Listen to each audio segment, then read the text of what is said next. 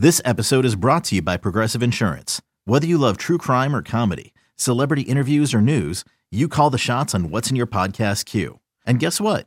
Now you can call them on your auto insurance too with the Name Your Price tool from Progressive.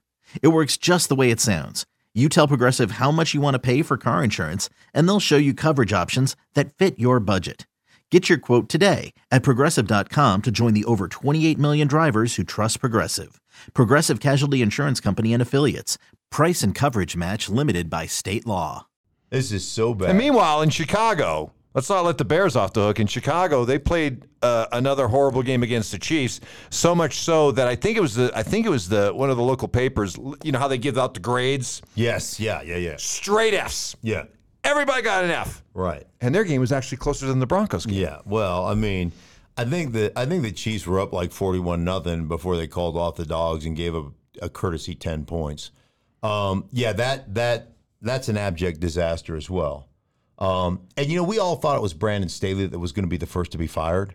You know, and he tried. I mean, he tried his damnedest last week. I mean, you went for it with what two minutes and change, with the other team having two timeouts and a uh, and a two minute warning. Or I think they had the two minute warning from your own twenty four yard line and didn't convert.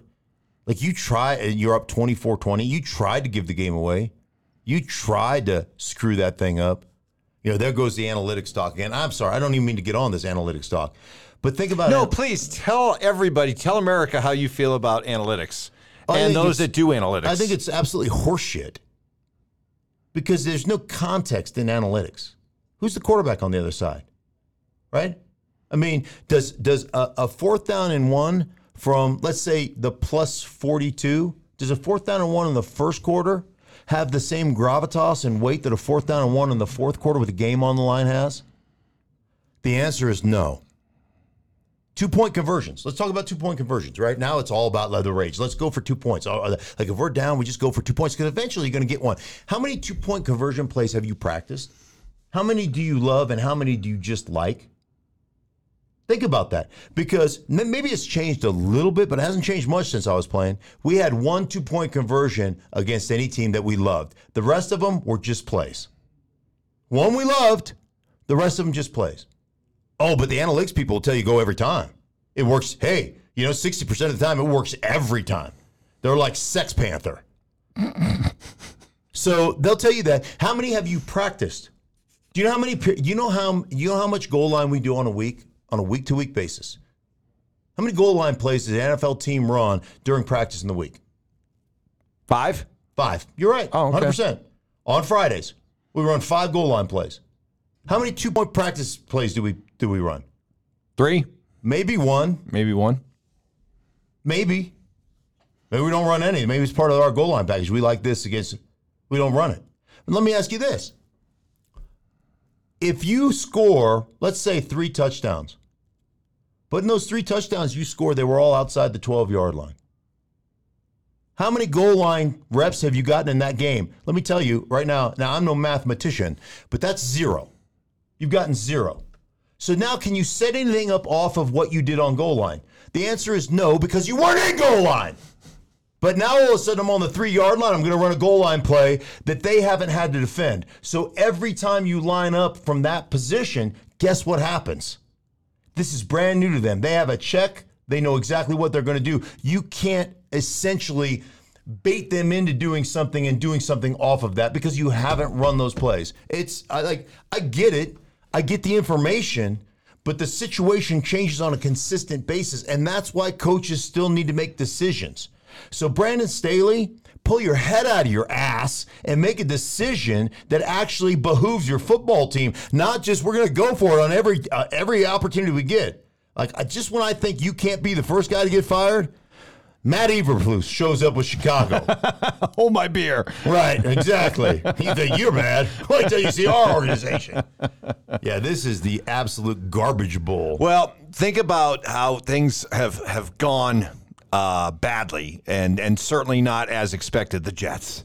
But, but you think about the Jets and Hard Knocks and the the best TV ratings for Hard Knocks in, in well over a decade, and, and and you yourself saying that Sure. you thought the Jets would end up winning the AFC East. Aaron Rodgers goes down, and now you got Poor Zach Wilson out there being called out by a legend in Joe Namath saying he's done with him. Send him off to Kansas City to back up Patrick Mahomes. And now the Jets get Kansas City. Where where do they where do they go from here? You got people arguing with coaches on the sidelines. You see this thing being stabilized at all, Well, or is it only going to continue to spiral? Yeah, I mean Zach Wilson. At this point, that that that's. Let me tell you why I suck at golf. I can get a birdie. I can pipe a drive, right? I can hit a second shot, bam, approach shot, four feet, tap in for a birdie, and I can do that. It's the quad and the triple and the quad and the double and the double and the triple that I take right after that. I've that played with you. Me, I've played with you. Right, I- that shows me I suck at golf. Mm-hmm. You can put a drive together.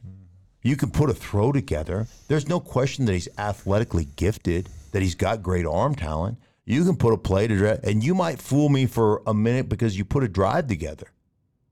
But it's only a matter of time before you take a shit in your helmet.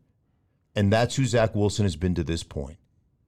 That dude will take that will turn more two yard sacks into 12 yard minus plays than I know than probably anybody I've ever watched. And at some point, who's going to have balls enough within that organization to rip that stupid little headband off his head, Daniel LaRusso, and toss it in the garbage and say, You haven't earned the right to walk around in a headband? You know, I mean, at some point, he needs a, a, a knot yanked in his chain. And, you know, they just signed Trevor Siemian, who is a, you know, a journeyman backup quarterback in this league. But here he is, a journeyman backup quarterback that's 10 gives you 10 times better chance to win than Zach Wilson does. The second overall first round pick from just several years ago. So you're ready to call it? He's a bust. Zach Wilson's a bust. Zach Wilson is an Zach Wilson needs out of, to be out of New York. He's an absolute bust at this point. Yes. Now it doesn't mean he can't resurrect his career so magically, you know. I mean, but it's going to take it's going to take a different environment, a different coaching staff, some people with a fresh set of eyes, maybe a place where he can calm his nerves a little bit and get away from it. It's going to take that type of environment. You know, you think about guys that have gone elsewhere. I mean, I, I remember, you know, I remember um, who's the cat that won the Super Bowl for uh, the Philadelphia Eagles in 2017? Um, Foles. yeah, Nick Foles. Nick Foles is going to retire and go into the ministry, and Andy Reid calls him up and uh, and and basically says, "Hey man, come to Kansas City, take a, a year of just football rehab. Let me help you out." And he goes back to Philly, you know, and ends up going on that run after Wentz gets hurt. Like it's going to take that type of dramatic change. And still, at the end of the day, he had a magical run for five or six weeks, and then he remembered that he was Nick Foles, and the rest, you know, is and I like this. This is not to bash Nick Foles. I I I'm, I apologize, Nick. Like, but you know, he's he's uh, he's career backup. That's what he is.